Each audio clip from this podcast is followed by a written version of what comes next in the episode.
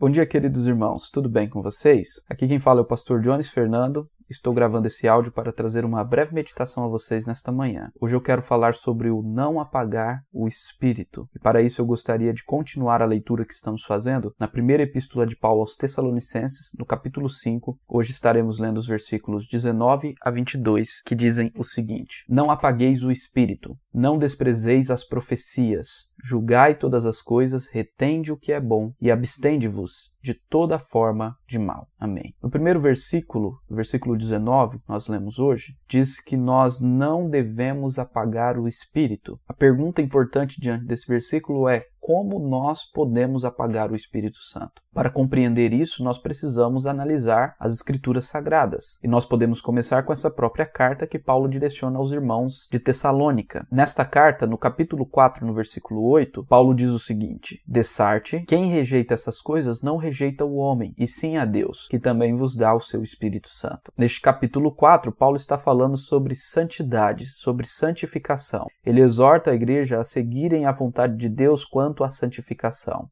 para que aqueles irmãos venham se abster da prostituição e aprendam a possuir o corpo em santificação e honra, e não com desejo de lascívia, pois Deus não os chamou para impureza. E logo em seguida, depois ele falar que Deus não os chamou para impureza, no versículo 8, ele diz que o homem que rejeita essas coisas rejeita a Deus e também rejeita o seu Santo Espírito. E a ênfase aqui é na santidade do Espírito Santo. Então, a partir daqui nós já começamos a entender que apagar o espírito é rejeitar o caráter santo do próprio espírito e não buscar assim a santificação em nossas vidas. Semelhantemente, em outro texto, no texto de Efésios, no capítulo 4, no versículo 30, Paulo exorta a igreja o seguinte: "E não entristeçais o espírito de Deus, no qual fostes selados para o dia da redenção." Nesse texto ele fala sobre o entristecer o Espírito de Deus, o que nos mostra que o Espírito Santo é uma pessoa que se entristece quando nós pecamos. Esse texto do capítulo 4 de Efésios, Paulo também está trabalhando o abandono do pecado. Ele fala anteriormente sobre o despir do velho homem, tirar a roupa do velho homem, tirar a roupa do Adão, que se corrompe segundo as concupiscências do engano, e se vestir do novo homem, que é o Senhor Jesus Cristo. E então o texto continua dizendo para que aqueles irmãos deixem a mentira,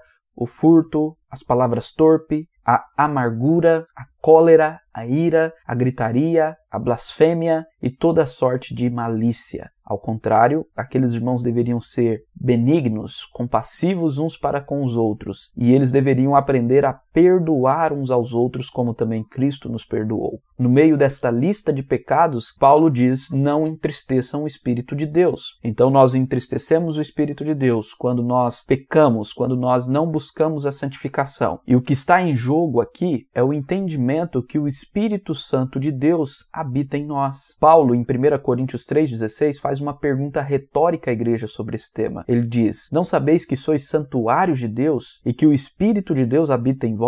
Da mesma forma, em 1 Coríntios 6,19, Paulo diz: Acaso não sabeis que o vosso corpo é santuário do Espírito Santo, que está em vós, o qual tendes da parte de Deus, e que não sois de vós mesmos? Então, Paulo está esclarecendo à igreja de Corinto e a todos nós que somos templo do Espírito Santo e que o Espírito Santo habita em nós. O contexto do capítulo 6 desta carta de Paulo aos Coríntios é de um rapaz que havia cometido tamanha imoralidade contra a igreja. Ele havia ousado de possuir a esposa de seu pai, a sua madrasta. Então Paulo ele diz que aquele rapaz deveria ser afastado da igreja, porque aqueles que cometem imoralidade cometem contra o corpo de Cristo. Imoralidade é todo tipo de pecado sexual, seja prostituição, seja o adultério, seja pornografia, seja fornicação, todo e qualquer tipo de pecado imoral. Então Paulo está dizendo que nós, enquanto corpo de Cristo, somos templo do Espírito Santo, e um pecado imoral é um pecado contra a santidade do Espírito Santo. E é nisto que está o apagar o espírito e é nisto também que está o entristecer o espírito. Por isso que lá em Romanos, no capítulo 8, no versículo 13, Paulo diz: "Porque se viverdes segundo a carne, caminhais para a morte, mas se pelo espírito mortificardes o efeito do corpo, certamente vivereis."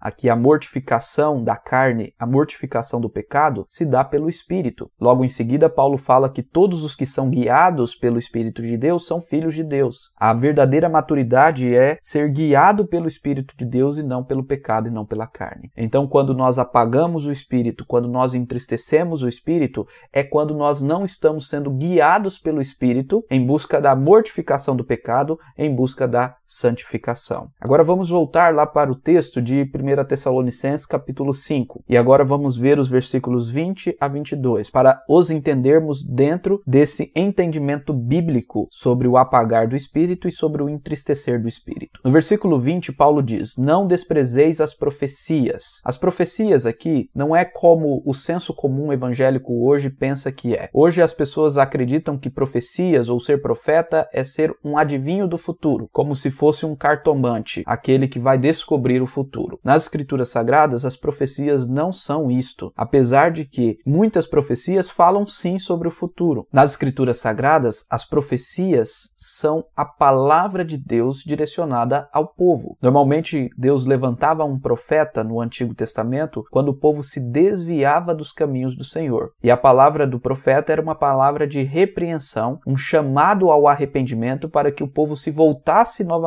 para Deus. Enquanto o profeta fazia isso, sim, aí ele falava sobre o futuro. Ele falava que se o povo não se arrependesse, viria a destruição, e da mesma forma ele apontava para Cristo, para a promessa de que Cristo viria e que uma vez que Cristo viesse, o povo conseguiria obedecer ao Senhor de uma maneira diferente, porque o Espírito Santo seria derramado em seus corações. Então a profecia no Antigo Testamento nada mais é do que a palavra de repreensão de Deus sobre o povo. E semelhantemente, a profecia no Novo Testamento é a palavra de Deus que é ministrada sobre o povo dele. Nós precisamos entender que nesta época que Paulo escreveu a sua primeira epístola aos Tessalonicenses, ainda não existia o cânon do Novo Testamento. Isto é, os 27 livros que nós temos hoje como Novo Testamento ainda não estavam completos. Alguns não haviam sido escritos e também não estavam ajuntados como nós os temos hoje como Novo Testamento. Então, para que a igreja recebesse a palavra de Deus, homens deveriam se levantar para pregar a palavra de Deus para a igreja. E esses eram os profetas, que eram levantados pelo próprio Espírito Santo para falar a vontade do Senhor